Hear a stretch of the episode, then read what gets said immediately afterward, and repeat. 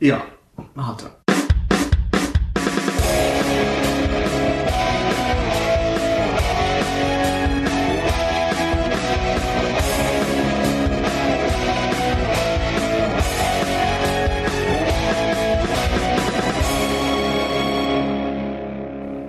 Hallo zusammen zu unserer neuen Folge und zu unserer ersten Nachtschicht. Hier auf der Cine Couch sind der Nils, Hallo. Michi Hallo. Und Jan. und ich. Hallo. Äh, hier haben wir uns zusammengefunden für unsere 23. Folge und haben dafür einen etwas weiteren Abstecher ins Weltall unternommen. Nachdem uns ja hier Quentin Tarantino schon einmal gesagt hat, unter seinen Top 10 Filmen ist unter anderem Gravity. Also Top Aus 10 diesem Filme des Kinojahr. Ne? Ja, also natürlich des amerikanischen Kinojahres. Bisher hat er es schon öfter gemacht vorher. Ich kenne ihn Äh, nur im Januar oder so Dezember. Ja, ja, also dass er ein komplettes Jahr nennt äh, mit den ganzen besten Filmen für ihn, das passiert öfter, aber ich glaube, so mittendrin habe ich das auch noch nicht erlebt. Andererseits ist Tarantino auch so ein Typ, der haut irgendwie alle paar Wochen in irgendeiner Zeitschrift mal eine Rangliste der inspirierendsten Filme und seiner Lieblingsfilme und seiner Lieblings Kung Fu, Asia, sonst was Filme raus. Insofern, ja, ich glaube, der hat einfach ein ho- hohes Mitteilungsbedürfnis. Merkt man Ja, ja auch in seinen Interviews schon immer. Ja. er meint ja auch, dass er so ziemlich alle Filme kennt. Die anderen auf jeden Fall mal. Also alles aus dem asiatischen Raum, egal. Abgesehen davon, diese Top Ten ist ganz schön übel. Ja, aber das ist auch typisch Tarantino. Gravity aber ist eher typisch Alfonso Cuarón. das ist der Regisseur von dem Film. Ähm, Wobei sich jetzt streiten lässt, ob er wirklich eine typische Art zu filmen hat, oder? ja, naja, hat, Hat er schon einen erkennbaren Stil. Hm. ja, Also, was hat er vorher gemacht? Er hat ähm, den Oscar-nominierten Film Y Tu Mama Tambien gemacht, so ein Road-Movie, Coming-of-Age-Ding. Ähm, dann hat er Harry Potter und der Gefangene von Azkaban gedreht, der so als der beste Teil der Harry Potter-Reihe gilt, was natürlich äh, Strittig ist. Ja, und was vor allem auch noch nicht unbedingt ein Qualitätsurteil ist, wobei der Film wirklich ganz ordentlich ist. Ähm, und dann hat er den viel gelobten Children of Men gemacht. Genau. Den wir ja auch, 2006, soweit ich mich erinnere. ja, den wir ja auch in unserer Science-Fiction-Liste mit drin hatten. Mhm. in der Top 10. Also. Der Mann kennt sich mit Science Fiction auf jeden Fall auch schon aus. Ähm, Wir jetzt ja auch, da wir uns einen Monat lang nur mit Science Fiction beschäftigt haben. naja, wir kannten uns schon jetzt vorher damit weiter aus. mit Gravity. Genau. Wobei Gravity interessanterweise eigentlich jetzt gar nicht so ein Science-Fiction-Film ist. Sondern ein Film im Weltall, aber Und Raumschiffen. ja. Mehr oder weniger. Also Raumstationen sind es eigentlich. Aber es ist insofern kein, kein, naja, wie sagt man das? Kein Science Fiction mit, mit Also- Zukunftssicht. Also Genau, es ist weder futuristisch noch sind da irgendwelche äh, komischen Dinge, die es in unserer Realität nicht gibt. Ja. Also es sind ja die physikalischen Gesetze und es ist, gibt keine obskuren Erfindungen, die es eigentlich Ja. gar nicht gibt, sondern es ist einfach ein realistischer oder realistisch wirkender äh, Film über Astronauten. Wie realistisch das in Wirklichkeit ist, will ich jetzt mal nicht beurteilen. Also ich habe gehört, dass äh, sich anscheinend Mathematik, Physik und bla bla bla Studenten über den Film freuen würden und so und den anders sehen als äh, normale Zuschauer, aber das kann ich auch schlecht beurteilen, weil ich so ein Student nicht bin. Ich habe das nur mal gehört. Das Von sich mir. anscheinend. Von dir? Ja, Ah, sehr schön. habe ich, ich so gestern viel? erzählt oder so. Ach so. Ähm, Gravity jedenfalls ist ein Film, der kommt, also er ist jetzt erst im Kino gestartet, letzten Donnerstag bei uns, äh, in Amerika am Freitag, weil die haben den immer erst freitags Kinostart. Der kommt äh, bei Kritikern und Publikum unverschämt gut an, muss man fast sagen. Das äh, deutet jetzt nicht nur hier die 8,8 derzeit von der IMDb von immerhin schon 20.000 plus Usern, sondern auch ein Metascore von 96 von 100 bisher und das Einspielergebnis von schon über 50 Millionen Euro, äh, Dollar, US-Dollar nur an den US-Kassen. Mal schauen, wie viel da, Und das, das nur am ersten Wochenende. an drei Tagen, mal schauen, was jetzt noch alles so aus den anderen Ländern dann reingezählt wird. mh, Ich glaube, am Freitag habe ich auch schon gelesen, dass 97 Prozent der Karten in Deutschland für den Film für 3D-Vorstellungen gelöst wurden. Also, das ist ein Film, der hat Aufsehen erregt und das, obwohl er gar nicht so groß beworben wurde, wie ich finde. Also eigentlich. Ja, ich finde schon, aber das ist jetzt nicht vergleichbar mit einem Marvel-Film meinetwegen. Nee, stimmt. Aber ich finde, der, ähm, der Trailer macht schon extrem Eindruck. Also wenn man sich den Trailer angeguckt hat, weiß man sofort, worum es geht und, und wie der Film sich anfühlt, wenn man das so sagen kann und weckt einfach auch sofort Interesse. Also bei Ja. mir war es halt so, äh, ich habe den Trailer gesehen und mir den Film sofort auf die Watchlist gesetzt. Und Und- George Clooney zum Beispiel zieht ja auch Ja, einfach genau. dazu. Sandra Alfonso Cuarón, der bei Filmfans einfach mal ein relativ gutes Standing hat. Ja. Ja. Und Sandra Bullock, die ja auch noch als eine der größten, der zumindest derzeit größten Hollywood-Stars gilt. Vielleicht musste der Film auch gar nicht wirklich beworben werden. Vielleicht war das einfach so Mundpropaganda, die sich ähm, ausgebreitet hat. Und es scheint funktioniert zu haben, da die Zahlen ja für sich sprechen. Aber vielleicht sollten wir mal von den Hintergrundsachen ein bisschen weg und direkt hin zum Film. Äh, worum geht's eigentlich? Äh, es geht um zwei NASA-Astronauten, die im Weltraum mit einem Team äh, eine Mission unternehmen und dabei ereignet sich ein Unfall, weil äh, ein Trümmer fällt auf die Arbeitsstation und das äh, Raumschiff oder dieses äh, Space Shuttle, wo sie ähm, drin sind. Ähm, oh Gott, jetzt verhaspel ich mich hier.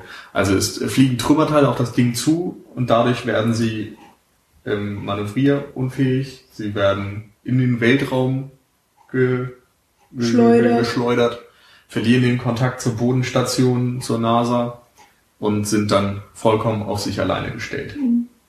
Genau. Die beiden, das sind eben die beiden Hauptdarsteller, Sandra Bullock als Ryan Stone und äh, Matt Kowalski, gespielt von George Clooney. Äh, wobei äh, eben George Clooney einen erfahrenen Astronauten spielt, der wohl einen seiner letzten Einsätze im Weltall unternimmt und äh, eigentlich nur der unerfahrenen, aber eben äh, wichtigen Technikerin Sandra Bullock eben so bei, äh, zur Seite gestellt wird. Und du sagtest eben so Mission im Weltraum, das hört sich jetzt schon wieder ein bisschen, das hört sich spektakulärer an, als es eigentlich ist. Die werden, die machen einfach irgendwelche Reparaturarbeiten an so einer kleinen, an einem Satelliten oder so etwas Ja. ähnlichem, an einer Raumstation. Und äh, das ist auch schon alles. Und das sind so die ersten zehn Minuten, wo man eigentlich nur Bilder hat von der Erde. Ja. Sehr beeindruckende Bilder von der Erde aus dem Weltall gesehen und äh, wieder drei Leute an so einem Space Shuttle in ihren äh, Raumanzügen rumwerkeln und über irgendetwas reden, Musik zugespielt bekommen aus Houston. Und äh, ansonsten, äh, was vielleicht was so generell wichtig ist, ist, dass sich alles andere sehr zurückhält. Also wir haben, wie es nun mal im Weltall ist, kein Ton. Und zwar überhaupt keinen. Das ist, das fand ich sehr beeindruckend, weil wer Star Wars zum Beispiel kennt, das sind nicht nur die Explosionen haarsträubend, wo auch immer, wo auch, wo auch immer Feuer im Weltall erscheinen und äh, zustande kommen soll, wenn, weil ja nun mal nix da ist. Ja, Feuer braucht Sauerstoff, sagen wir es doch einfach. Und im All ist kein Sauerstoff. Und ähm, dass eben auch die, die Leute da wirklich umhertreiben und keinen Stand haben. Das ist alles sehr beeindruckend umgesetzt. Ja. Die haben sich auf jeden Fall ähm, von vorne bis hinten an die physikalischen Gesetze gehalten. Also, okay, soweit man das jetzt als Laie beurteilen kann, natürlich, weil ich habe jetzt auch keine Ahnung vom Weltall, aber äh, einiges weiß man ja trotzdem immer schon und ähm, kann sich dann so den Rest dazu denken. Und Das ist wirklich schon ja sehr beeindruckend gemacht. Also Mhm. sehr, sehr durchdacht auf jeden Fall auch. Ja. Also die wissen, was sie da tun. Und genau das unterstreicht ja auch eigentlich diese wunderbare Kameraarbeit, die man von Kuran schon so ein bisschen aus Children of Men kennt, dass er da unglaublich lange Einstellungen verwendet. Jetzt im Weltraum ist es so, dass es wieder tut. Ähm, dadurch, dass er aber im freien Raum ähm, filmt, kann die Kamera sich bewegen ohne Ende. Also ich glaube, die Anfangssequenz ist irgendwie nicht geschnitten und 20 Minuten lang oder so. Ja. Das ist unglaublich dazu zu sehen, wie ähm, man dann einmal George Clooney folgt, der so ein Jetpack auf dem Rücken hat und ein bisschen am Satelliten hin und her fliegt und da seinen Spaß hat. Und dann fokussiert sie sich mal wieder auf Sandra Bullock und auf Mechaniker und auf die Erde und fliegt einfach rum. Und in diesen ganzen Kamerafahrten werden dann auch so die Einstellungsgrößen mal von einer Großaufnahme hin zur äh, totalen und sonst wohin gewechselt und das alles fließend. Und dann ist es auch teilweise egal, äh, ob, also dadurch, dass es keine Schwerkraft gibt, stehen die Schauspieler nicht aufrecht, sondern sie sind ja teilweise wirklich über Kopf oder einer ist über Kopf und der andere nicht und sowas. Und das ist einfach ein total geniales Feeling. Wobei man natürlich den, den Vergleich jetzt äh, nicht unbedingt zu den Plansequenzen aus einem Film wie Children of Man direkt ziehen kann, weil der, ich würde mal schätzen, dass 98% des Bildes, gerade der Anfangssequenz, am Computer entstanden ist.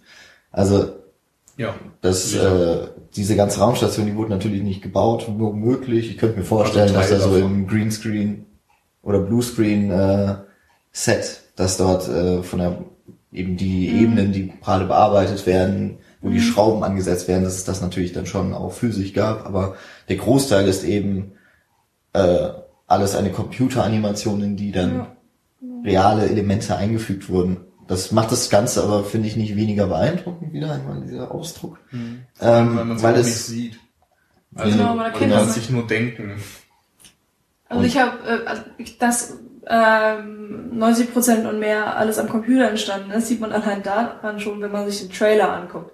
Da sind dann ungefähr fünf Schauspielernamen und danach kommt so die ganze Crew und dann Man Abspann, seitenlang, oh Gott, ja, ähm, seitenlang kommen dann die ganzen Special Effects Macher und äh, jede Menge Firmen, die sich da ähm, die Finger wund getippt haben wahrscheinlich und es ist schon beeindruckend, wie viele Menschen ähm, an diesem Design gesessen haben müssen. Mhm. Und dann gab es auch noch, ähm, äh, wie nennt man das, Wissenschaftler, was auch immer, die dann zur Seite gestanden haben, wenn es um, um diese physikalischen Fragen ging. Und genauso war zum Beispiel auch ähm, einer von der NASA dabei, der dann die ganzen Sachen mit den Raumschiffen wahrscheinlich dann ähm, oder dabei geholfen hat und so. Das fand ich alles ganz cool. Aber deswegen ist es auch schwierig, von einer Plansequenz zu reden, weil ah, es ist wie mit den schwarzen Schnitten, wenn am Bild vorbeigeht, die man halt nicht sieht. So, aber das ist eigentlich total egal, weil es wirkt unglaublich gut. Sagen wir mal, Und- der Film kommt eben ohne sichtbare Schnitte aus in gewissen Szenen. Ja, es sind nachher genau, schon ja. Schnitte drin, aber gerade diese Anfangssequenz, die wirkt ungeschnitten. Ja, und danach sind da so ein, zwei Schnitte und dann hat man wieder eine extrem lange Sequenz. Und Ja. Ähm, so gegen Ende hin nehmen die Schnitte dann immer mehr wieder zu. Aber die Einstellungen sind immer noch lang und ja, beeindruckend. Und ähm, zur Kameraarbeit ähm, ist es vor allen Dingen so beeindruckend, weil alles so neu erscheint. Also es ist, äh, werden Sachen mit der Kamera gemacht, die, die vorher noch nie da waren, weil es noch nie gemacht werden konnte.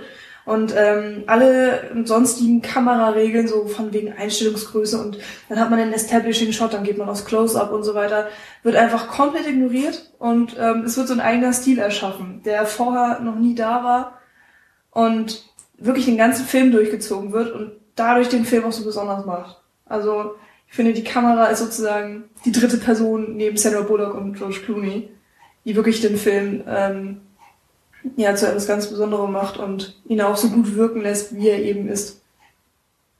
Ich denke, was halt vor allem in dieser Anfangssequenz, die, die man wahrscheinlich exemplarisch jetzt anführen könnte, um Leuten klar machen zu wollen, warum der Film so besonders wirkt oder vor allem optisch sehr viel hermacht, ist, dass alles immer in Bewegung ist. Das ist nicht nur die Kamera, das sind eben auch die, die Figuren.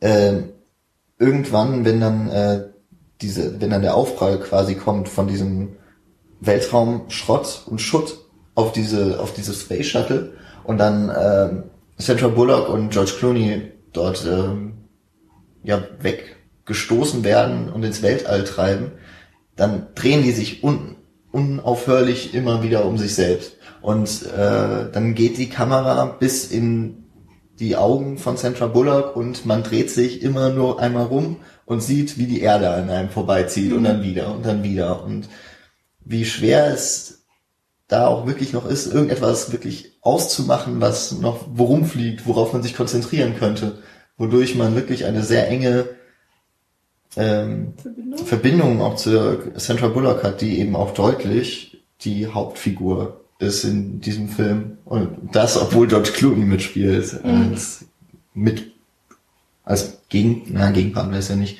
aber als, als äh, Nebenrolle Als. Co-Pilot, Ja. so ungefähr. Ja, im Grunde gibt es in dem Film eine Hauptrolle, eine Nebenrolle. Ja. Und das war's dann komplett. Ein paar Stimmen gibt es noch. Also das sieht man auch auf IMDb Genau. ganz nett. Es gibt noch so ein paar, äh, Ed Harris zum Beispiel wird genannt und das ist dann die, die Stimme von Houston. Mhm. Und Das finde ich vor allem interessant, weil Ed Harris, soweit ich das erinnere, ja auch bei äh, Apollo 13 Mhm. der Houston übernommen hat, also den, den Einsatzleiter am Boden. Also das ist, glaube ich, schon so eine Art. Querverweis. Und ich fand auch wirklich, dass Gravity in vielen Punkten ähm, so ein bisschen an Apollo 13 erinnert hat.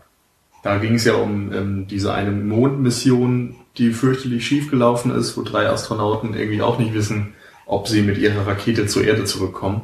Und dieses, ja, diese Fragestellung und diese Problematik und so weiter, die ähnelt im Grunde, oder denn da, da haben beide Filme große Ähnlichkeiten. Mhm. Ich habe ja so ein bisschen gewitzelt, dass George Clooney nur besetzt wurde wegen seiner Stimme. Weil ähm, logischerweise, die sind in ihren Raumanzügen und man kriegt von der Gestik und Mimik nicht, also nicht so viel mit. Okay, von der Gestik noch mehr, aber sie haben ja auch Helme auf, die sind öfters mal beschlagen oder da spiegelt sich irgendwas drin. Also es ist, es ist wahrscheinlich schauspielerisch extrem schwierig. Ja. Und, Und, wegen ähm, der Gestik, da sieht man zwar was von, aber Ja. die Anzüge und auch gerade dieses andere Gefühl mit Ja, der Schwerelosigkeit, Ja, ähm, es ist sehr macht, klobig.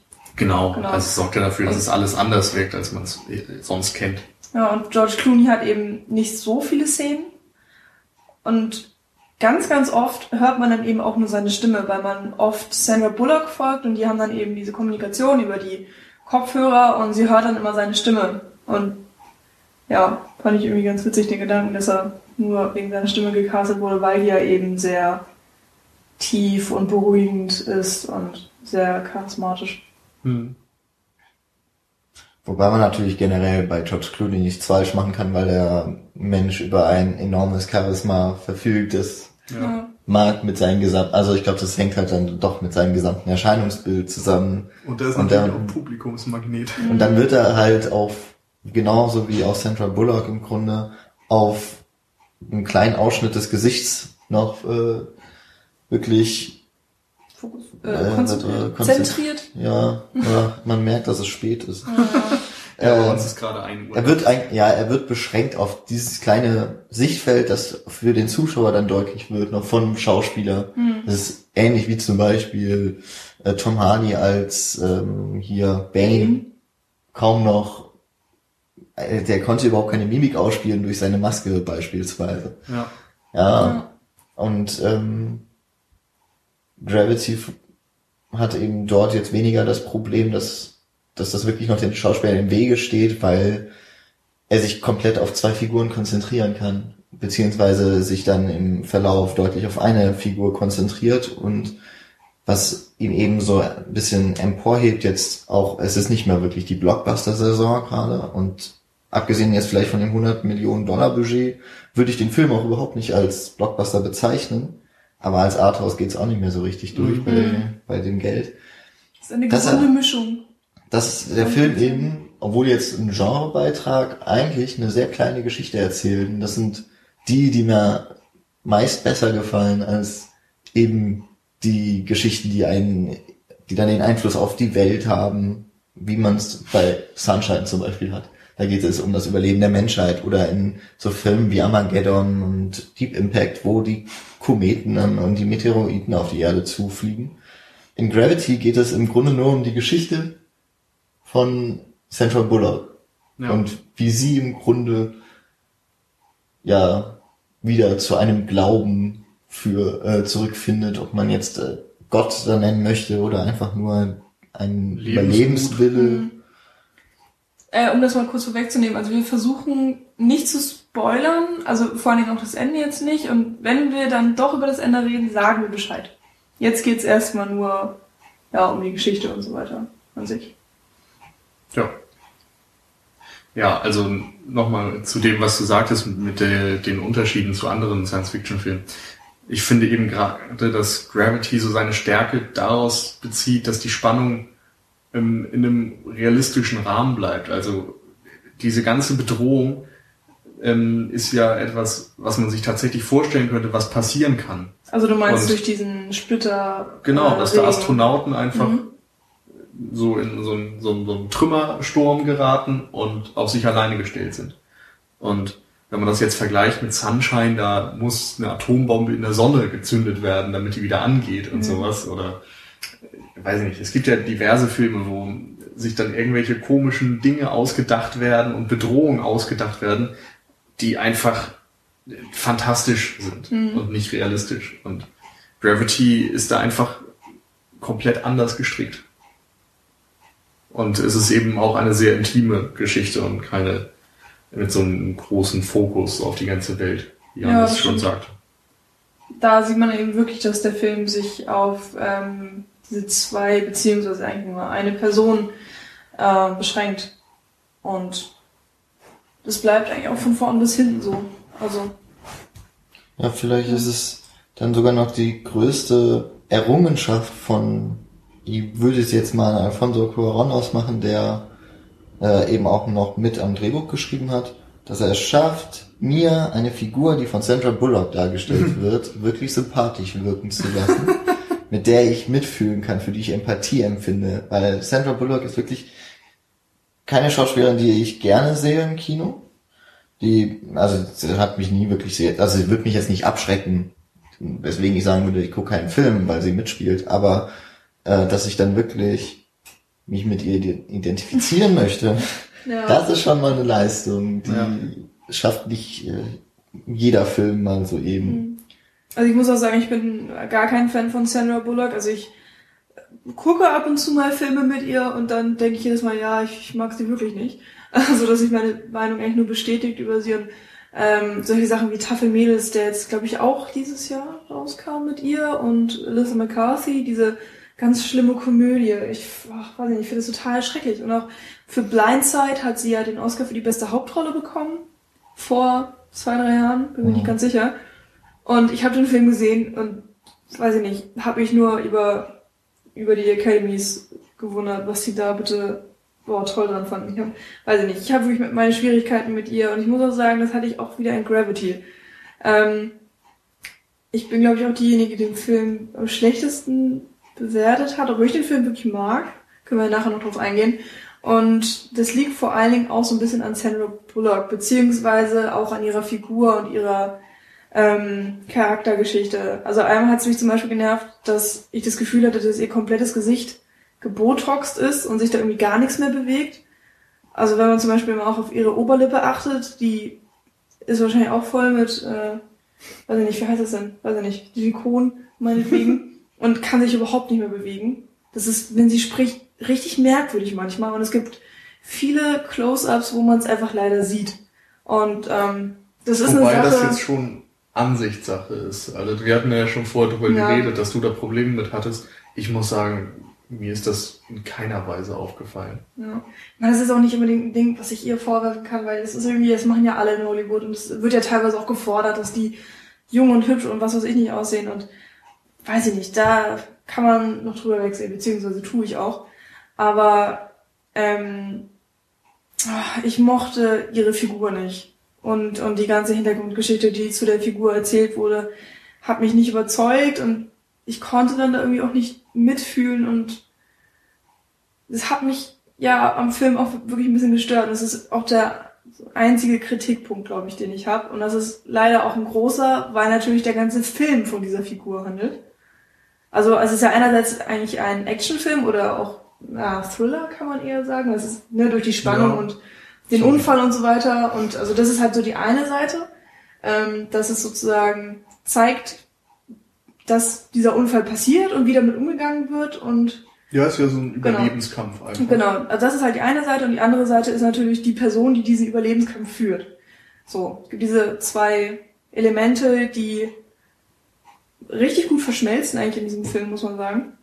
Und mir hat das zweite Element dann halt leider einfach irgendwie nicht gefallen. Ja, ja gut, es ist halt wieder mal, ich, das hatten wir jetzt glaube ich schon öfter mal so in der letzten Zeit, dass eben diese Background-Mood des Charakters bei dir nicht so richtig, Ja, die, dann das Mitleid, sage ich jetzt mal, äh, hervorruft, dass es bei dem Zuschauer eben evozieren soll. Äh, ich fand das halt auch teilweise war es ein bisschen dick aufgetragen, ähm, auch bei den Dialogen dann zwischen äh, eben Sandra Bullock und George Clooney, wenn sie dann so ein bisschen, äh, wenn sie eben sich irgendwie noch zusammentun müssen, dann ja, kann ich, fand ich auch manchmal, eben, ja, wie gesagt, ein bisschen zu dick, aber insgesamt muss ich sagen, für, für die Geschichte eben, dass es eben darum geht, dass eine Frau, die sich ja eigentlich nur zurückziehen möchte, die überhaupt nicht mehr mit, ja, die eigentlich nicht mehr weiß, wofür sie überhaupt leben soll, Ja, sie existiert mehr, als dass sie lebt. lebt und dass die eben ihren Lebenswillen zurück erhält. Das ist ja im Grunde die Geschichte, die hinter Gravity steckt und das wird teilweise ein bisschen dann auch hinter Effekten äh, und eben dieser Überlebensthematik dann nochmal versteckt durch diesen, diesen Trümmerhaufen, der ja nicht nur einmal vorkommt, sondern in einem im Film Zeitrahmen von 90 Minuten, so lange scheint das wohl zu dauern, bis das einmal die Erde umkreist hat. Da habe ich übrigens erst gar nicht verstanden, wofür sie einen Timer gestellt haben. Aber nicht? Ich hab's verstanden. ja, Vielleicht vielleicht haben habe sie ich auch gesagt, Ja. aber vielleicht lag es auch daran, dass du dann die englische Version gesehen hast und wie die deutsche. Können wir ja gleich nochmal Englisch nicht verstehen. ähm, Ähm, ja, und dass eben es wirklich diese beiden Parts gibt. Es gibt diese persönliche, diese persönliche Drama-Story und dann gibt es eben dieser Plot-driven, Action-driven äh, Effekt-Teil, dieser, der Genau. eher Science-Fiction ist. Also ich habe das vorhin auch schon zu Nils gesagt, dass die wahrscheinlich für diesen, also der Film geht ja nur 90 Minuten und äh, sie haben sich einfach für diesen ähm, Charakterteil nicht sehr viel Zeit genommen. Also das, was man erfährt im Film über die Hintergrundgeschichte von Sandra Bullock und ähm, über ihren Charakter eben, das er, ähm, erfährt man alles in sehr kurzer Zeit und ähm, die Dialoge sind dann auch sehr, wirklich sehr fokussiert darauf, dass man als Zuschauer ähm, Inhalte erfährt, die dann später noch ein bisschen wichtiger werden und ähm, einige ähm, Entscheidungen deutlich machen und verständlich machen und so weiter. Und ich fand die Dialoge leider auch wirklich nicht so gut und also einfach nicht gut geschrieben.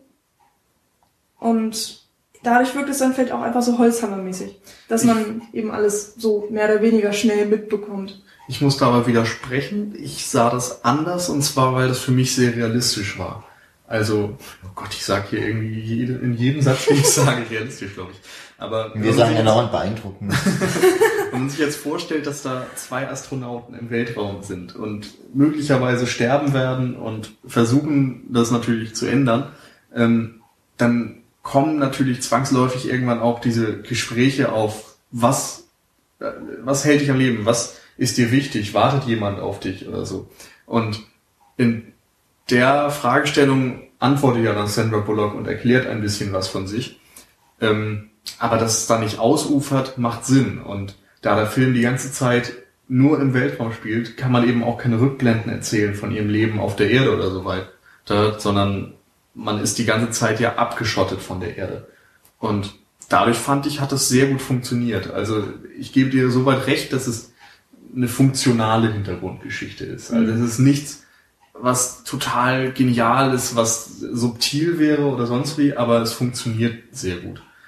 Da finde ich, muss man auch einfach mal sagen, der Film ist nun mal auch ein Actionfilm und ein Effektfilm, Science Fiction meinetwegen, ähm, und kein Charakterdrama, wie jetzt, ich hatte vorhin mal Shame angeführt von ähm, Steve McQueen, der einen Charakter dann in allen Facetten versucht zu beleuchten.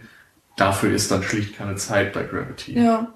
Ja, das meine ich halt auch. Also das ist, das ist so ein kleines Dilemma, wo der Film vielleicht drinsteckt, dass er einerseits ähm, dieses, diese unglaubliche Spannung und dieses, ähm, dieses Feeling aufrechterhalten will, was der Film ähm, nach der ersten Minute schon erzeugt. Und auf der anderen Seite eben auch äh, eine kleine Geschichte zu der Figur erzählen will. Aber würde man mehr von der Figur erzählen, dann, dann würde man sich einfach verlieren in, in diesem ha, Weltall. Mensch. und, und es würde einfach an Pacing verlieren und man würde da als Zuschauer vielleicht sitzen und sich langweilen und denken, okay, es geht jetzt irgendwie nicht voran. Ähm, was, was machen die denn Ja. da und quatschen? Die müssen jetzt überleben und die können jetzt nicht über Die haben gar von vor zehn Zeit Jahren dafür. reden, genau. Also das ist halt ähm, ein bisschen schwierig natürlich und Alfonso Cuarón hat sich dann, also meines Erachtens jetzt halt entschieden, eher dann den Fokus auf diese, ähm, auf das Erhalten der Spannung zu legen und so weiter und der Stimmung, äh, die wirklich 1A gelungen ist, muss ich sagen. Und das ist ja alles okay, ähm, finde ich auch an sich nicht schlimm, aber ja, für mich halt einfach leider nicht funktioniert. Und äh, ja. Aber das, das, Lassen wir das jetzt einfach das versaut mir halt leider so ein bisschen den Film. Ähm, Ja. Okay. und aber- das, das Visuelle ist so toll. Ja, und, das- und das die wär jetzt so die- und, Nochmal die Überleitung im Grunde jetzt weg von der Geschichte zu dem, was eigentlich Science Fiction viel mehr ausmacht. Das ist nämlich das Weltendesign. Das hatten wir ja schon mal so kurz angesprochen, sehr realitätsnah scheint. Ohne jetzt meine Hand ans Feuer legen zu wollen. ähm, wir sagen es einfach, Das- wir trauen uns das jetzt. Genau, wir sagen jetzt einfach mal, das ist ein realistisch wirkender Film. Ja. ich kann mich immer noch nicht so ganz durchreden. ähm, jetzt ist der Film, äh, ich hatte es vorhin schon mal gesagt, sehr beliebt anscheinend, vor allem beim deutschen Publikum für 3D. Zwei von uns hier haben den Film in 3D geguckt und ähm, jetzt nehme ich da die Spannung raus. Ich habe ihn nicht in 3D gesehen, sondern im guten alten 2D. Dafür auf Englisch. Dafür auf Englisch, was mir wichtiger war in dem Wir Fall. hatten die Sandra äh, Bullock quietsche Stimme, die ich ja überhaupt nicht mag, muss ich sagen. Aber okay. Immerhin reden sie ja nicht so viel. das ist ganz praktisch dem Film. Ähm, ja, wir könnten wir vielleicht doch noch mal so ein bisschen zum Stil kommen und äh, wir hatten es vorhin mit sehr halsbrecherischen Kamerafahrten. Wie ist das denn in 3D? Also ich hatte beim ersten Mal Kino-Trailer, also im Kino den Trailer, hatte ich schon leichten Schwindel, obwohl das in 2D war. Also das ist ja dieser, dieser Haupttrailer ist ja, glaube ich, wie diese, äh, wie das Space Shuttle quasi zerfällt. Da sieht man auch, dass äh, Sandra Bullock an diesem weißen Arm dranhängt und der wird dann, glaube ich, sich abge... rotiert, genau. Genau, und das ist ja dieser Trailer, Ja. ne? wenn man das weiß dann. Also, ich fand das überhaupt nicht störend. Also ich hatte an keiner Sekunde das Gefühl, dass mir irgendwie schlecht wird oder so. Was glaube ich auch daran liegt, dass die Kamera sich eben selten so enorm dreht, sondern sie zeigt Dinge, die sich enorm drehen, aber sie macht meistens keine ruckartigen oder zu schnellen Bewegungen, was vermutlich auch äh, bei der 3D-Technik einfach ganz grausam aussehen würde. Ähm, aber dadurch ging es recht gut. Was beim 3D generell erstmal hervorragend geklappt hat, war so diese Tiefe des Raumes darzustellen. Also die Bilder sind ja sowieso schon hervorragend, haben wir gesagt. Ähm, aber beim 3D ist es dann auch so, dass du wirklich die Figur im Vordergrund hast und dahinter ist das Nichts und es ist unglaublich weit entfernt und du hast eine Person, die so vor dir schwebt, mehr oder weniger. Das ist ein total genialer Effekt, der auch so diese Einsamkeit der Astronauten im Weltall perfekt hervorhebt. Und ansonsten gibt es dann so diese obli- obligatorischen Momente, wo dann auch mal was entgegenpoppt, wo irgendwelche Ja, die Trümmerteile auf den Schraube Zuschauer nach zwei, drei Minuten zufliegen. Ja, oder so Dinge, wenn, wenn nach dem Gegenstand gegriffen Die wird und Schraube so, das war war gar sehr nicht, schön. gar nicht so toll. Ja, das Werkzeug ein bisschen Das schwierig. Werkzeug, genau. Das flog ja auch weg. Aber das Ding ist halt, du merkst das 3D immer. Also Ja. ähm, es ist wirklich unglaublich gut eingesetzt und selten effekthascherisch. Ähm, so, dass man sich, dass man sozusagen im, ähm, im Kinositz zurückzuckt oder so. Das hat man eigentlich gar nicht, fand ich jedenfalls, sondern es ist eigentlich Nee, eher... Wobei ich musste öfters blinzeln, weil mir irgendwelche Metallteile ins Gesicht geflogen sind. Aber es machte Sinn, es war jetzt nicht Ja. so dieses effekthascherische, Nee, genau. wir fokussieren ein Teil und das kommt total nah, sondern Es war da waren halt unaufdringlich 100 und- Trümmer. Also das genau. ist logisch, dass einer auch mal aufs Publikum zufliegt. und einfach schlau eingesetzt. Also wie soll man das denn überhaupt sagen? Also man, man hat sich einerseits sehr schnell dran gewöhnt und ich finde, ähm, dadurch, dass eben auch alles computeranimiert ist, hat man von vornherein einen Vorteil. Also ich finde, es sieht immer aus, wenn man äh, animierte Filme, jetzt zum Beispiel auch, ich habe Rio in 3D gesehen, ein schrecklicher Fehler, aber das 3D war super. Und ich glaube, es liegt auch wirklich daran, dass komplett alles vom Computer stammt. Das macht einen Unterschied, als äh, würde man ähm, Mhm. Äh, Ja, du kannst die Objekte ja einfach, Landschaftsfilm in 3D du kannst die Objekte ja dann dreidimensional designen. Genau. Und dann einfach sind sie in der drehen, Regel sowieso möchtest. bei den heutigen Animationsfilmen hat man ja kaum noch einen gezeichneten. Genau. Das, Was natürlich aber bei Realfilmen nicht funktioniert. Du kannst ja dann nicht jeden Baum äh, 3D einscannen oder sowas. Also es wirkt unglaublich gut und es gibt dann so herrliche ähm, Bilder auch. Also man könnte wirklich so alle fünf Sekunden eigentlich einen Snapshot machen und Snapshot, nein, Screenshot. Screenshot. Einfach das, das Bild Still. anhalten und du könntest es als riesiges Poster ausdrucken und weiß ich nicht, es, es wäre wunderschön. Es gibt dann Ja. zum Beispiel eine Einstellung, da fliegt Sandra Bullock weg und im Hintergrund siehst du die Milchstraße, so ganz leicht angedeutet. Das ist so toll. Oder Nordlichter auf der Erde. Oh, Nordlichter, die Polarlichter, wo gerade ja. die Sonne wieder Ja. hinter der Erde. Auch Das- super ist am Anfang, wo ähm, sie ins Weltall fliegt und schon Angst hat, dass sie jetzt für immer auf sich allein gestellt sein wird.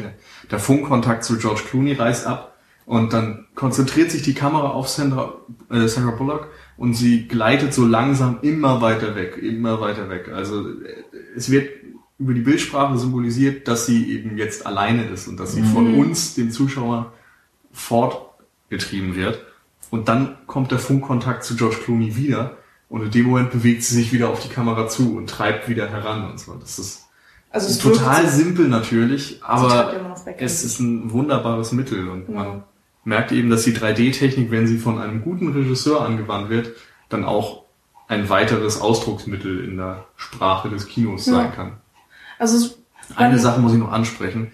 Die, äh, es gibt eine Szene, da weint Sandra Bullock. Mhm. Und Und die wir Tränen. sind ja im Weltall, die Tränen kullern nicht runter, sie fliegen dann wirklich aus den Augen in den Raum. Das fand ich so. Das hört sich jetzt creepier an, als es wirklich ist. Also es ist, Es ist ein sehr emotionaler, Also emotionaler ich hatte, Moment. Ich hatte wirklich Gänsehaut, als diese Tränen dann so auf mich zuschwebten oder von irgendwie rumschwebten Mhm. im Haus. War der Hammer. ja, da war mir Sandra Bullock schon wieder viel zu egal, als ich das, äh, da, als ich das gerne gerne Ach, habe. Aber ähm, was ich noch so sagen würde, ähm, zur, zur Kameraarbeit. Es gibt ja solche Sachen, ähm, gerade wenn Sandra Bullock sich die ganze Zeit um sich selbst dreht. Einmal, ähm, also an Anfangs ist es so, dass die Kamera so, sozusagen fixiert ist im All. Sie bewegt sich natürlich so nach rechts und links, aber sie dreht sich nicht selbst, sondern Sandra Bullock dreht sich. Und dann geht die Kamera immer weiter näher an sie ran. Und irgendwann ist sie so nah an ihr, ähm, ich glaube, man sieht dann den Helm größtenteils und ihr Gesicht logischerweise, dass ähm, die Kamera dann an Sandra Bullock fixiert ist. Das heißt, äh, Sandra Bullock bewegt sich sozusagen nicht, aber die Welt, das All, ähm, die Erde um sie herum. Und das Man ist sieht das in den Spiegelungen. Genau, das ist visuell ähm, wirklich, wirklich toll und spannend und du merkst diesen Umschwung fast gar nicht, weil du so in diesem Film drin bist und du kannst überhaupt nicht nachdenken, was da passiert und wie das alles gemacht wird, sondern du erlebst es einfach und ähm, es ist visuell ähm, total erste Sahne, vor allen Dingen, wenn man dann im Helm von Sandra Bullock sieht, wie die Erde auftaucht und wieder kleiner wird und dann ist sie weg und dann Ja. sieht man nur Sterne und dann sieht man wieder die Welt und oh, es ist so, so unglaublich gut und also es wird einem auch nicht schlecht. Ich hatte ein bisschen Angst, dass es mir schlecht wird, aber ähm, es ist dann doch noch so gelöst, ähm, dass man es sich gefahrlos angucken kann. Also Zwischenfazit, das 3D ist wirklich Werbung für 3D. Also Genau. es gibt wenig Filme, die das so gut umsetzen. Wer sich überhaupt nochmal interessiert für unsere Meinung zu 3D, kann, glaube ich, in den Hobbit-Podcast reinhören. Da haben wir am Anfang, meine ich, mal über 3D-Filme. Ja, Ja, ich glaube, das geredet ist Folge Technik. 2. Ja, Ja, damals also- noch als Watchmen. Wen es interessiert, da könnt ihr mal reingucken. Also wir sind eigentlich eben nicht so die riesen 3D-Fans, aber wenn es gut umgesetzt ist, bei mir persönlich, warum nicht? Ja. Ähm, Zur Kamera eine Sache noch. okay. Ähm, wunderbar war auch immer, wenn die Subjektive eingesetzt wurde. Ah, ja. Das war auch richtig gut. Es gab da einige Szenen, wo dann die Kamera in den Helm reinfuhr und dann die Gesichter fokussiert hat und dann quasi quasi die durch die Schläfe in den Genau, Kopf in den rein. Kopf rein. So muss man Alles ohne Schnitt wohlgemerkt. Also alles komplett nahtlos und ohne, also man denkt nicht drüber nach, was passiert, man lässt es einfach geschehen und versteht gleichzeitig aber, was einem denn gesagt Ja. werden soll. Und man kann einfach total gut nachvollziehen, was die Astronauten sehen natürlich und wie sie sich fühlen und man wird so in diese Rolle gedrängt, Ja. was perfekt funktioniert. Ähm, ich habe den Film in 2D gesehen und ähm, hatte so die Momente, die ich aus vielen Filmen kenne, die auch in 3D laufen, aber ich mir nicht dann in 3D angeguckt habe, dass es eben diese Effekte gibt, wo man ganz klar weiß, ja, da, da liegt jetzt, das ist dieses, dieses weiße Glitzer-Ding da, was bei Avatar damals, äh, diese Pflanzenspuren oder sowas, ja, die immer rumgeflogen sind vor einem. Ähm, dass es das halt auch wieder in Gravity ganz bin ich mir ganz sicher, die gab es auch wieder so. Also so die paar Sachen, die so vor der Leinwand, also die Pop-Out-Effekte eben, die so vor der Leinwand um, lang geflogen sind. Eigentlich, ich wüsste jetzt nicht, was du genau meinst. Aber Also, mir dass ist nichts bewusst aufgefallen, was so aufdringlich wäre wie die Quallen Ja. bei Avatar. Ja, oder stimmt, die Qualen gibt's ja auch noch. Oh Gott. Nee, ich Ähm, glaube, man. Ja, es gibt da so zwei verschiedene Sachen. bei Egal. Avatar. Ähm, da habe ich halt so gedacht, ja gut, da wird 3D sicherlich auch funktionieren, also wird es wahrscheinlich so eingesetzt, aber auf der anderen Seite ist natürlich, ähm, wo ich mir gut vorstellen kann, dass es wirklich gut wirkt, sind eben gerade diese tiefen Genau. Einstellungen, ähm, auch wenn eben, äh, wir hatten die eben die Szene erwähnt, wo Sandra Bullock von der Kamera quasi sich entfernt, wo, wo ich mir, das finde ich halt bei dem Film so, so grandios, wo man sich einfach fast nie sicher sein kann, was bewegt sich jetzt eigentlich? Bewegt sich die Kamera? Bewegen sich die Protagonisten oder bewegt sich der Hintergrund irgendwie? Weil meistens, glaube ich, bewegt sich alles gleichzeitig, aber um immer äh, in einem anderen, in einer anderen Bewegung schon und in einem anderen Ablauf, aber äh, du hast im Grunde nie ein ruhiges Bild. Das ist, also Ja. es ist nicht unruhig im Sinne, dass es total unangenehm ist, das jetzt zu gucken oder störend wirken würde, aber ähm, man hat man hat halt immer Bewegung. Also es gibt einfach auch ja nicht diese Ausgangssituation, so den Norm- Normalzustand, den wir sonst mit dem Erdboden haben. So, und alles andere wäre dann unnormal, sondern hier ist irgendwie, ja, Raum. Da gibt's keine typische Fixierung, wo die Kamera sich aufhalten müsste. Ja, das Einzige, was mir gerade auffällt, ist ähm, äh, dann relativ am Ende. Da ist wirklich die Kamera fixiert und Sandra Bullock sitzt eben und ist festgeschnallt und Ja, wo sie dann und ähm, es ist aber so, dass die Kamera stark ist. wackelt. Also vielleicht zählt man das dann auch noch als Bewegung, aber ja. das ist so gerade das Einzige, was mir einfällt. Ansonsten ist es, es schwebt die Kamera sozusagen mit im freien Raum als dritter Astronaut. Ähm, was ich aber schon sagen muss, Gravity funktioniert auf jeden Fall auch in 2D sehr gut. Äh, also ich, also ich hatte nie das Gefühl, dass mir jetzt wirklich irgendwas entgehen würde. Hab mir aber teilweise dann schon überlegt, gucke ich mir den Film vielleicht noch einmal in 3D an. Ja, ob ich dafür jetzt aber noch mal ins Kino gehen werde oder ob ich warte, selber mal einen 3D-Fernseher zu besitzen oder Daniel besuche. ähm, das, das weiß ich jetzt noch nicht. Das steht dann in den Sternen. Oh, schöne Science-Fiction-Metapher. Ja, danke. Mir ist übrigens gerade noch eingefallen, ähm, es gibt innerhalb von diesen Shuttles so diese ganzen Stifte, die rumfliegen. Das sind so typische Pop-Out-Effekte. Mhm. Ja, die genau. sind mir gerade Ja, stimmt. Was Und eben bei den Tränen kann ich, die Mhm. werden wahrscheinlich auch eher Genau. zum Publikum fliegen, was Ja. natürlich sehr Ja. geil ist als Mittel das einfach. funktioniert extrem. Äh, und dann gibt's ja noch diese kleinen Flammen. Ja, Ja, richtig. äh, Aber die fliegen gar nicht so sehr auf Die einen zu. fliegen ja so von links nach rechts. Die, Ja, die genau. fliegen, also die gehen mehr in den Hintergrund als nach vorne. Ansonsten, dieser Stift, da habe ich noch überlegt, ob das so eine schöne 2001-Anspielung ist. Da gibt's doch diese Szene, wo auch ein Kuli rumfliegt Mhm. und ähm, die so symbolisieren soll, dass der Mensch im Weltall die Kontrolle über seine Werkzeuge verliert. ja, stimmt, ja. Und das war, finde ich, auch irgendwie eine sehr passende Metapher für Gravity. Denn letztendlich haben wir ja da auch die Technik, die ja zum Verhängnis wird und die nicht funktioniert. Oder eben zerstört wird und deshalb nicht mehr funktioniert. So, jetzt schaue ich mal gerade so. Ich glaube, von der Zeit her sind wir so weit, dass wir auch sagen könnten, so das, Ja. was spoilerfrei ist. Ja, aber ich hätte noch was zu sagen, was nicht Okay. spoilert. Dann Also ich- mach das erst. Äh, würde ganz gern ähm, bisschen noch auf die Bildsprache eingehen, weil es auch ähm, oh, mindestens zwei Bilder gibt, ähm, ja, die mehr aussagen sollen, als, als ähm, Mhm. man so im ersten Moment Wobei sieht. gerade das zweite, das du meinst, Das will ich, darüber Dann will ich ja nicht Spoiler reden. ist, oder? Ja, ja, genau. Aber Okay, das dann- erste, ähm, Ja, das dann Dann erste haben wir eine schöne Überleitung. Ich bin jetzt Genau. mal gespannt, worüber ihr schon wieder geredet habt.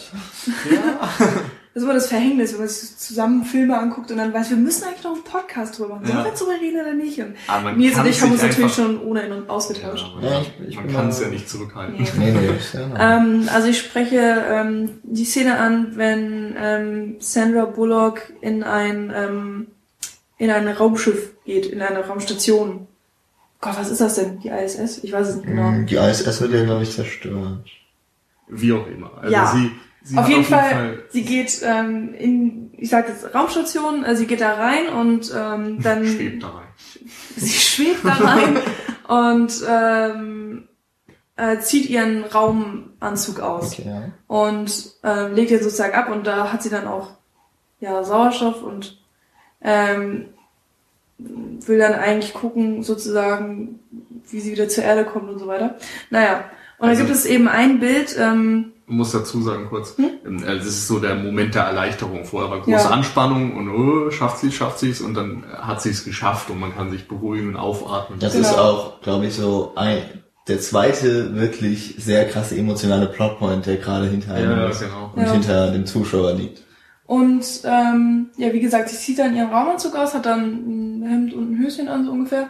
und ähm, entspannt sich und man sieht sie dann in einer eher gekrümmten Position. Also man kann Fötusposition dazu sagen, die Ja. Knie Ja, sind eben das ist angewinkelt und. Genau, Genau. Sie, sie dreht sich dann einmal und um sich selbst. Also man, man sieht sie, ähm, man sieht sie eben von der Seite, jetzt Genau. nicht von vorne.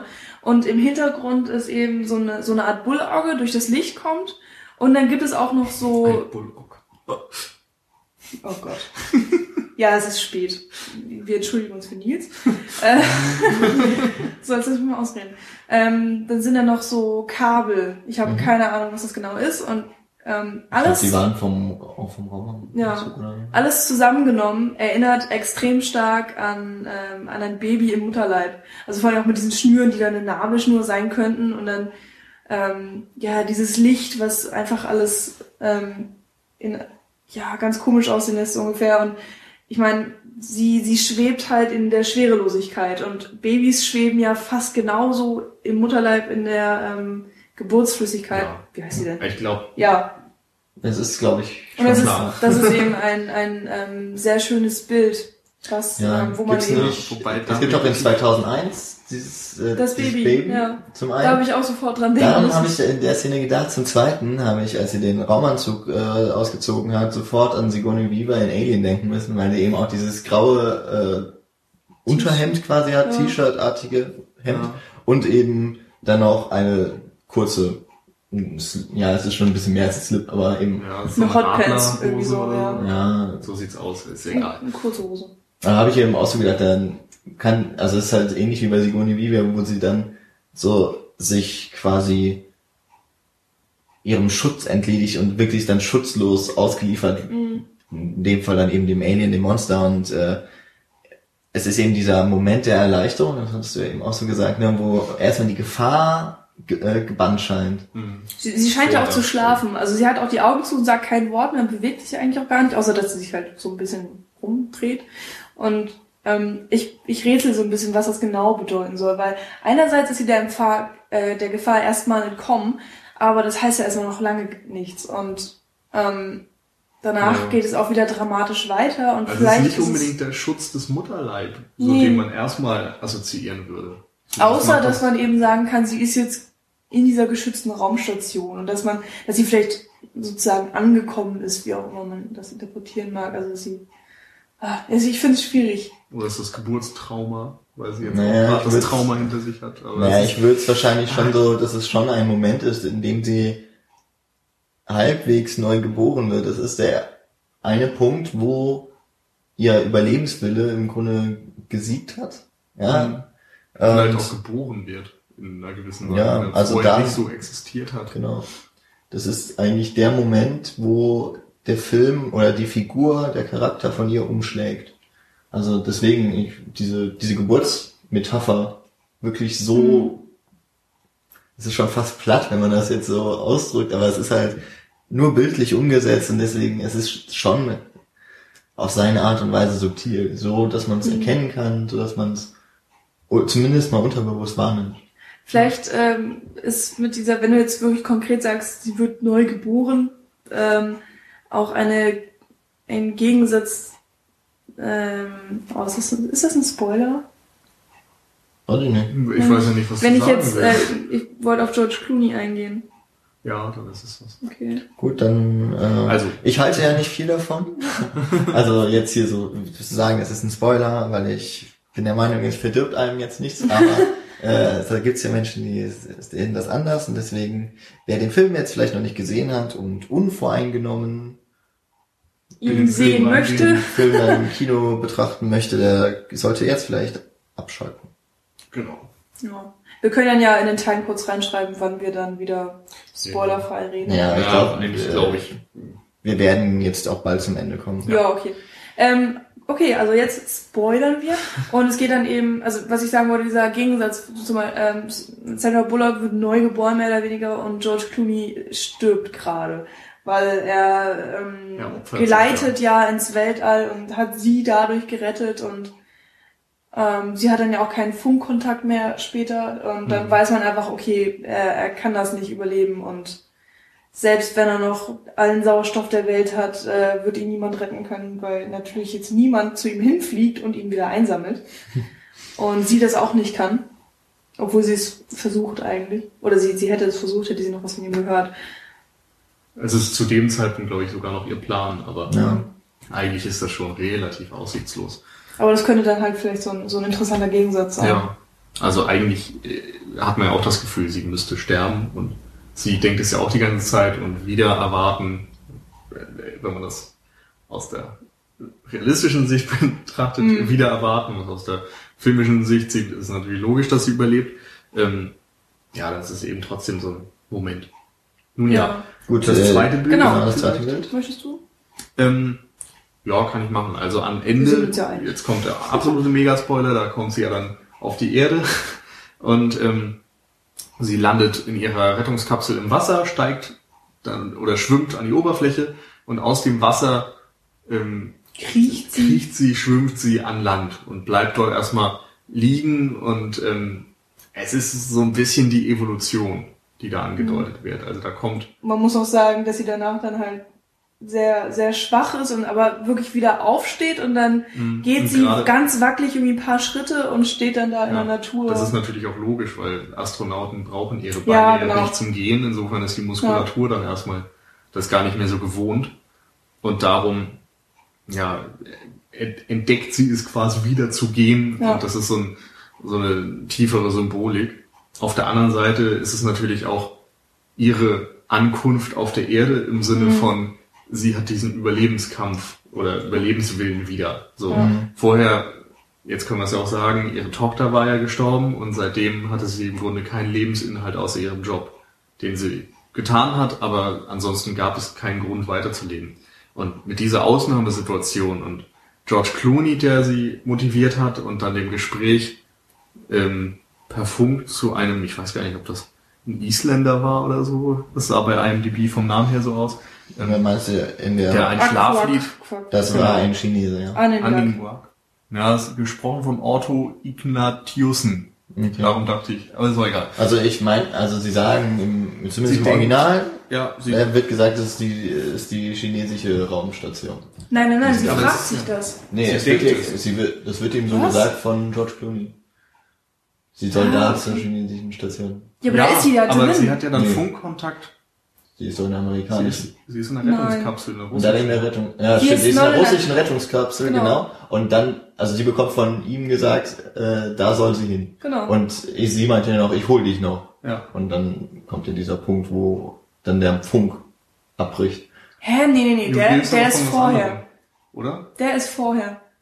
Also sie, es gibt ja die, die Enterprise, da wo sie gearbeitet haben. Und dann Ja, gibt es die ist russische Shuttle. Raumstation, Ja, genau. wo sie dann äh, mit dieser Bremskraft zu der chinesischen Station fliegt. Ja. Aber das ist doch auf dem Weg zu. Hä? Ja, aber in der Aber in der russischen chinesischen Station. ist ja auch niemand mehr. Ja, natürlich. Mit wem soll sie denn dann Funkkontakt haben? Also klar, George Clooney sagt, ihr fliegt zur chinesischen Station. Ja. Aber es ist nicht so, dass sie zu der Kontakt hat, sondern sie hat zu irgendwem Kontakt, Ja, okay. weil der gerade mal irgendwie sein, Genau. sein Radio anhat oder so. Und ich Und meine, da ist sie ein denkt- Baby und ein Hund. Genau, also, sie denkt ja, es wären die Chinesen oder es könnten die Chinesen sein. Und dann hört sie den Hund und denkt, oh, das ist die Bodenstation und dann kommt noch das Kinderlied und im Grunde ist ihr da klar, das ist einfach ein Privatmensch. das heißt ja auch alle Hoffnung wieder verliert. Genau.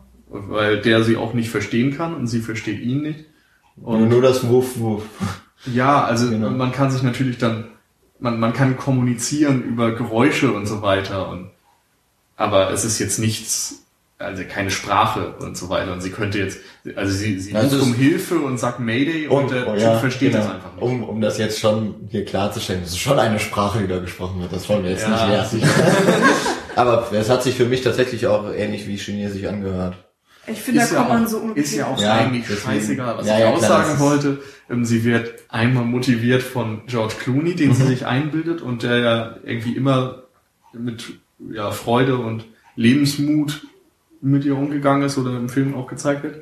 Und dann hat sie dieses Gespräch von dem Mann, ähm, der dann ein Schlaflied für sein Kind singt und einen Hund bei sich hat und irgendwie ja zufrieden zu sein scheint und so. Und das ist, glaube ich, für sie auch nochmal so eine, die Motivation, ins Leben zurückzufinden. Aber ist und als sie dann auf der Erde ankommt und im Wasser landet oder noch stärker dann an Land ankommt und losgeht, da hat sie eben den Kontakt zur Erde wieder und hat den Lebensmut. Mhm. Ja, dann ist ja auch eben erst die Schwerkraft, also Gravity, die wieder Genau. wirkt.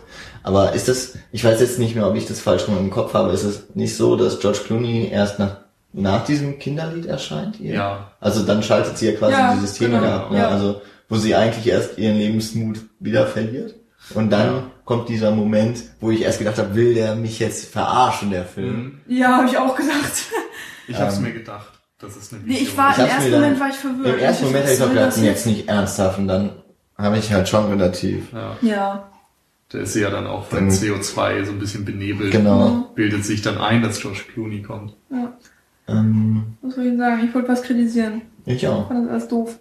nicht alles. Ähm, nein, also dieses, ähm, ja, also die Sache von wegen, äh, sie ist irgendwie so ein bisschen suizidal, das äh, kommt den ganzen Film schon durch und äh, dass sie eigentlich ja keinen Sinn daran sieht, weiterzuleben und dann kommt diese ganze Sache mit Onion Gag über das über das Radio und dann fängt sie an zu weinen und dann redet sie mit dem Hund, also im Sinne von sie redet mit dem Hund, sie macht Wuff die ganze Zeit. Und ich, ich fand das blöd. Ich, das hat mich überhaupt nicht überzeugt. Und ich fand das, also mich hat einerseits emotional rausgerissen und andererseits auch nicht emotional gepackt, wie es, glaube ich, bei Nils so ein bisschen der Fall war. Ja, ich fand das total super. Genau, und ähm, ich, ich weiß auch nicht, woran es lag. Also einerseits fand ich die Dialoge doof, andererseits äh, mag ich Sandra Bullock nicht so wirklich. In dem Film ist es okay, weil man sieht sie ja sowieso nicht, es ist ja nur ein Raumanzug, der da durch die Luft schwebt. Ähm, ja, es konnte mich leider nicht überzeugen und deswegen war es mir auch schon fast egal, ob Mhm. sie da stirbt oder nicht. Und ich fand es auch, also ich habe den Charakter an sich, also Rhinestone, nicht gemocht dafür, ähm, dass sie dann den Sauerstoff abdreht und Selbstmord begehen will. Ich fand das total gut und plausibel. Denn ähm, sie hat eben, Also klar, es ist plausibel, ich mochte es nicht. sie hat ja dann nochmal so diesen Lebensmut des Mannes mitbekommen, der da und, und des Hundes und äh, hat so einen letzten schönen Moment erlebt vielleicht. So sie hat gemerkt, sie kann mit ihm nicht kommunizieren auf sprachlicher Ebene, aber so dieses mit dem Hund, also sie, sie, sie die haben trotzdem so eine Verbindung dadurch, dass sie dann diese Hundelaute nachmachen und sich im Grunde über das Tier freuen. Und das merkt man eben schon, dass das so ein so der Versuch ist, zu interagieren von den beiden Figuren. Und die Lage ist ja vollkommen aussichtslos. Sie kommt ja ja nicht auf die Idee, dass es noch eine Rettungsmöglichkeit gibt in dem Moment und denkt einfach so, das war's. Und ob man da jetzt noch stundenlang rumliegen will und auf Hilfe warten will, die nicht kommen wird, das, also ich konnte es nachvollziehen, dass sie da sagt, nee, dann lieber jetzt. So. Genau. Also hab den schönen Moment gehabt und jetzt. Vor allem, weil ja der, der Gedanke dann letztendlich Selbstmord zu begehen nicht daher kommt jetzt, dass sie dann jetzt nicht kommunizieren kann, sondern es geht ja davor, dass sie in diesem, in dieser Kapsel ist und äh, ja schon immer sagt, sie hat das nur im Simulator mal bedient und das ist immer abgestürzt. Mhm. So und äh, dass sie auch nicht weiß und dann natürlich noch, nee, sie bekommt dann ja mit, dass äh, Benzin einfach leer ist. Mhm. Und sie ist in der ausweglosen Situation, dass sie im Weltall wieder umher treibt, aber jetzt wieder Sauerstoff hat. Also sie war ja schon mal kurz davor an, Sauerstoff. an Sauerstoffmangel äh, Das war ja das der Bewusstsein Point zumindest. vor der Embryonalstellung, Genau. Ja. was eben so geredet haben. Und also deswegen kann ich das schon nachvollziehen, auch ähnlich wie Nils, dass eben bevor ich jetzt hier fünf Stunden noch Sauerstoff einatme und mir zugucke und gucke, wo ich hin müsste, ich habe es in Ja, Blickweite, ja, das Ziel ist einem so nah. Ich meine, die Erde sieht sie ja auch andauernd, das ist ja ja. da, wo sie das Ziel vor Augen haben, aber es nicht erreichen können, Ja. dann kann ich das schon nachvollziehen und ähm, Gut, dann habe ich auch eine Frage. Also danach, dann hat sie diese da hat sie die Ähm, Vision von George Genau, Clooney. hat, dann bildet sie sich George Clooney eigentlich, also halluziniert, sie halluziniert, kann man ja schon sagen, Ja, ja. und dann ähm, erinnert sie sich an diese Bremsen. Mhm. Ähm, und dass man dadurch ja eben auch Antrieb kriegen kann und sie höchstwahrscheinlich diese ähm, chinesische Raumstation erreichen kann.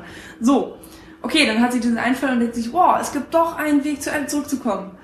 Yay! Und dann denkt sie, okay, ich sterbe nicht, sondern ich komme wieder zurück zur Erde. Und ich finde das äh, von einer motivatorischen Perspektive einfach richtig, richtig schwierig, weil ich das Gefühl habe, sie äh, stirbt dann doch, also begeht dann doch keinen Selbstmord, nur weil sie nach Hause fliegen kann. Aber sie hat ja immer noch eigentlich keine Hoffnung auf der Erde. Also das, das verstehe ich einfach nicht, wie sie das so unglaublich schnell total krank wandeln kann. Und vorher wird die ganze Zeit gesagt, sie hat nichts auf der Erde. Ja, gleich. Ähm, sie hat nichts auf der Erde. Sie, es ist alles ganz schrecklich und, und hilflos. Und jetzt hat sie einen Weg nach Hause. Und Ja, ich, ich, verstehe, was es du nicht. Es meinst. ist, es ist richtig schwierig. das Ding ist, wie gesagt, also für mich ist schon dieses, ähm, diese Funkverbindung ein so Zeichen, dass sie eben doch erkennt, dass man Freude haben kann und dass sie vielleicht drüber hinwegkommen muss. Dann hat, hatten wir ja gerade eben gesagt, dass es im Grunde so eine Neugeburt gab von ihr. Und ähm, sie ist ja in dem Moment nicht mehr suizidial. Also sie, sie will sich ja nicht bewusst das Leben nehmen, weil sie nicht mehr leben will, sondern sie will sich das Leben nehmen, weil sie das Gefühl hat, sie stirbt eh. Also das, sie kann nur entscheiden, ob sie jetzt oder später sterben wird. Und ähm, in dem Moment, wo sie äh, durch George Clooney, finde ich, bekommt sie eben auch noch so ein Hoffnungsding. Also sowohl durch die Vision als auch durch die Lebensfreude vorher, die er war versprüht. Ähm, und er hat sich ja auch noch für sie geopfert. Er ist gestorben, damit sie überleben kann. Also sie, sie schuldet ihm ja quasi sogar Mhm. was. Und insofern, weiß ich nicht. Also es ist natürlich jetzt keine extrem tiefe Charakterisierung. Das hatten wir schon vorher am Anfang mal angesprochen. Aber es ist funktional. Es hat für mich komplett ausgereicht. Ja, okay. Und man muss halt schon sagen, ähm, ich kann es schwer nachvollziehen, wie ein Mensch in so einer, mh, in dem Fall doch etwas sehr hyperbolischen äh, Extremsituation umgeht. Also, Ja. dass du da noch wirklich äh, nachdenken kannst und dir alle Optionen überlegst, was kann passieren und wie soll ich mich dann verhalten, rational. Ich glaube, mit diesen Maßstäben darfst du dann nicht rangehen, auch nicht an die, an die Wahrnehmung von dem Film. Weil wie eine Person in so einer Situation tickt, das können wir glücklicherweise nicht wirklich wissen. Aber man Ja. merkt auf jeden Fall ja, dass diese, dass Sandra Bullock feststellt, dass sie stärker ist, als sie vielleicht dachte, oder dass sie eben diese ganzen Dinge überleben kann. Und das wird zwar nicht angesprochen, aber man kann eben auch sagen, wenn sie jetzt diese ganze Scheiße überlebt, dann wird sie ja verdammt nochmal auch die Trauer über ihre Tochter überleben. Ja, das sieht man ja auch dann am Ende, wenn sie dann wirklich äh, von dieser chinesischen Raumstation ähm, in der chinesischen Rettungskapsel ist und auf dem Weg zur Erde und dann ähm, hält sie so einen Monolog, wo sie einmal George Clooney dankt und ihm sagt, äh, so von wegen, er soll nach einem kleinen Mädchen mit braunen Haaren gucken und irgendwie, blablabla. das ist dann ihre kleine Tochter halt im Himmel und ähm, da merkt man eben, dass sie vorangeschritten ist und dass sie damit abgeschlossen hat und äh, ja, dankbar dafür ist, kann man vielleicht nicht sagen, aber dass sie eben jetzt mehr mit ihrem Leben anfangen kann. Hm. Und so. Ich meine, das habe ich auch alles verstanden. Das ist, es funktioniert, aber Es ist halt einfach nicht mein Fall. Also da kann der Film jetzt vielleicht nicht unbedingt viel für. Ja. Eine ähm, Sache, die wir vielleicht noch nicht besprochen haben, ist diese Evolutionsmetapher, als sie an Land geht.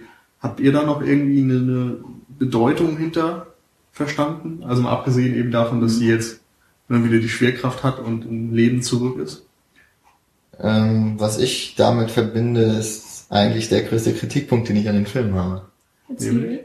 Ähm, Jetzt wird's spannend. ja, Jans Geschichte. der Film dauert nur 90 Minuten und davon sind, glaube ich, 5, 6 Minuten Abspann.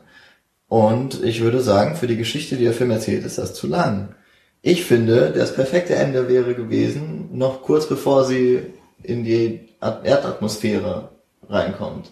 In dem Moment, wo im Grunde sich, sie wirklich sich befreit von dem Leben davor, wo sie sagt, entweder ich überlebe das, diesen Scheiß jetzt oder eben nicht. Aber es ist ihr in dem Moment, also sie, sie möchte überleben und das ist ja das, worauf die gesamte Handlung eigentlich nur hinausläuft. Und dass sie dann, dass dann noch gezeigt wird, wie sie landet und wie sie gerettet wird, obwohl sie, oder sich selber rettet, das hätte ich rausgelassen. Ich hätte den, den einen Moment, das war für mich die Klimax der Geschichte und dann geht's aber weiter. Und das konnte der, der Film für mich nicht nochmal toppen. Für mich ging es am Ende von, von der Bedeutungskraft her und von der emotionalen Tiefe und Nähe, die er zu mir aufbauen konnte in den 80 Minuten davor, ging es dann auf einmal rapide ab. Also ich muss sagen, mir war der Moment echt wichtig. Also dieses Wiedererlangen der Bodenhaftung und der Schwerkraft eben, das war für mich so ein Ding, das, das musste schon rein.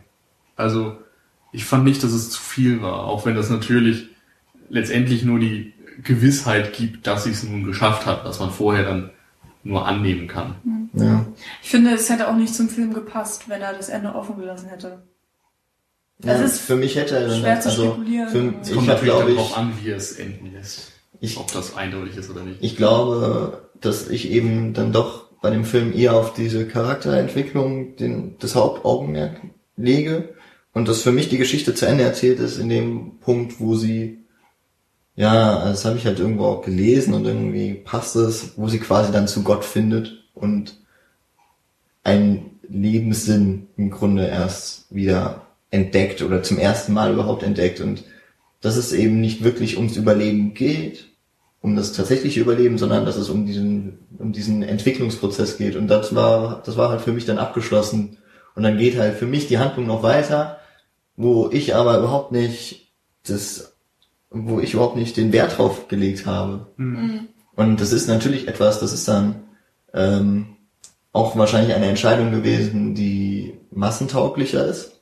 Ja, Ja, also der das Film hätte oder Alfonso Cuarón hätte wahrscheinlich noch mehr Mut beweisen können damit, dem Ende, dass ich jetzt gerade möglicherweise hier, oder nein, dass ich hier propagiere gerade. Aber also es ist eine Entscheidung, die ich nachvollziehen kann. Für mich ist eben die Geschichte zu Ende erzählt und geht noch was weiter. Also ich muss sagen, ich finde das Ende sehr ja, befriedigend. Es, ist, es führt einfach alles zu einem runden Ende für mich und gerade wenn du jetzt sagst, es geht eben um die Entwicklung der Figur, dann hat man da vielleicht dann auch diese Doppelung mit der Evolution. Also Die Weiterentwicklung ist nun komplett. Sie ist ein neuer Mensch geworden. Ja. Ob jetzt Gott oder sonst was, finde ich ein bisschen weit hergeholt, aber da kann man sicherlich rein interpretieren, was man dann gerne möchte. Ja. Das ist vielleicht auch ein schönes Schlusswort im Grunde, dass man in, Ja. in dem Film auch tatsächlich etwas Spielraum ähm, gewährt bekommt vom Regisseur, dass einem nicht alles vorgekommen Ja. wird. Und Das vielleicht auch ein Vorteil der simplen Charakterisierung. ja, und der einfachen Geschichte, die erzählt wird und eben vor allem, was bei zum Beispiel Elysium meiner Meinung nach nicht gut funktioniert hat, dass eben nicht es nur Style over Substance ist, sondern da ist Ja. etwas, da ist etwas dahinter, das ist jetzt nicht eine Tragweite, die vielleicht 2001 Oder Blade Runner. hätte- oder Blade Runner ähm, damals entfachen konnte oder bis heute noch entfacht. Aber eben wo, wo die, wo das Visuelle jetzt nicht die, die Narration wirklich so hinten anstellt Ja. Und sich eher ergänzt. Auch ein sehr schönes Schlusswort. Ja, jetzt musste ich ja leider deins noch ist, ist in Ordnung. Verändern, übertrumpfen. Ja, das, ob du das jetzt geschafft hast, das weiß ich nun nicht. Wollen wir eigentlich unsere Bewertung sagen oder? Also wir können ja nochmal kurz so ein Abschlussfazit ziehen. Also für mich auf jeden Fall ist das ein Film, den man als Filmfan dieses Jahr gesehen haben muss. Man sollte ihn auch auf jeden Fall im Kino sehen. Nach Möglichkeit in 3D, meinetwegen auch in 2D. Auf jeden Fall guckt ihn euch im Kino an. Also diese, den muss man auf der großen Leinwand auf jeden Fall gesehen haben. Und allein um mitreden zu können und ihn erlebt zu haben, guckt euch das Ding an. Für mich, also neben zwei, drei anderen, der beste Film des Jahres bisher. Ja, dem würde ich mich ja so gerne anschließen. Aber vielleicht äh, muss man einfach die Tonspur wegmachen. Also ich meine nicht die, die äh, Musik, weil es gibt durchaus auch äh, Ton und Musik, darauf sind wir noch gar nicht eingegangen. Und das Im Film. Ist sehr und geile Musik. das ist extrem geil. Ist Also- Steven, irgendwas. Steven Price hieß er, glaube ich. Deshalb wollte ich mir noch merken Ja. und nachher gucken. Also kauft euch, glaube ich, die CD. Die ist der Hammer. Ähm, nicht Voll. zum Einschlafen. Einmal kurz, voll lustig eigentlich. Du hast gesagt, vielleicht sollte man bei dem Film die Tonspur ausmachen. Aber kauft euch auf jeden Fall die CD. Nein, nein, nein, ich meine ja nur wirklich das Gerede. Ich meine ja nicht. Ja, ich, ich- äh, ich meine. Ja, okay. Ähm, also für mich würde der Film sofort 10 Punkte kriegen, wenn ich einfach ähm, das Gelaber nicht ertragen müsste. Und diese ganze Hintergrundgeschichte geht mir auch irgendwie so im Arsch vorbei. Ähm, ansonsten ist der Film einfach genial und also ich würde mir am liebsten eine 30 Meter lange Leinwand kaufen und den besten Beamer der Welt und dann die ganze Zeit schöne Erdenbilder und Allbilder mir angucken und diese genialen Kamerafahrten genießen. Das wäre sehr schön. Ähm, ich glaube, ich bin da irgendwo zwischen euch beiden. Ähm, von den Bildern her gehört der Film zu den schönsten, die ich in diesem Jahr gesehen habe. Der Film gehört auf jeden Fall auch zu den Science-Fiction-Filmen, die mir sehr gut gefallen. Nicht zu meinen absoluten Top-Filmen, nicht zu, äh, kann jetzt nicht zu den ganz großen Klassikern auch heranreichen. Und ich habe auch in diesem Kinojahr schon bessere Filme gesehen. Aber ähm, ich war letztendlich sehr positiv überrascht, was der Trailer einem gezeigt hat, nämlich diese, diesen Unfall, was sich dann überhaupt noch danach entwickelt. Und dass der Film über die 90 Minuten trotz ein bis zwei Personen, die eigentlich da nur mitspielen, nicht langweilig wird. Ja.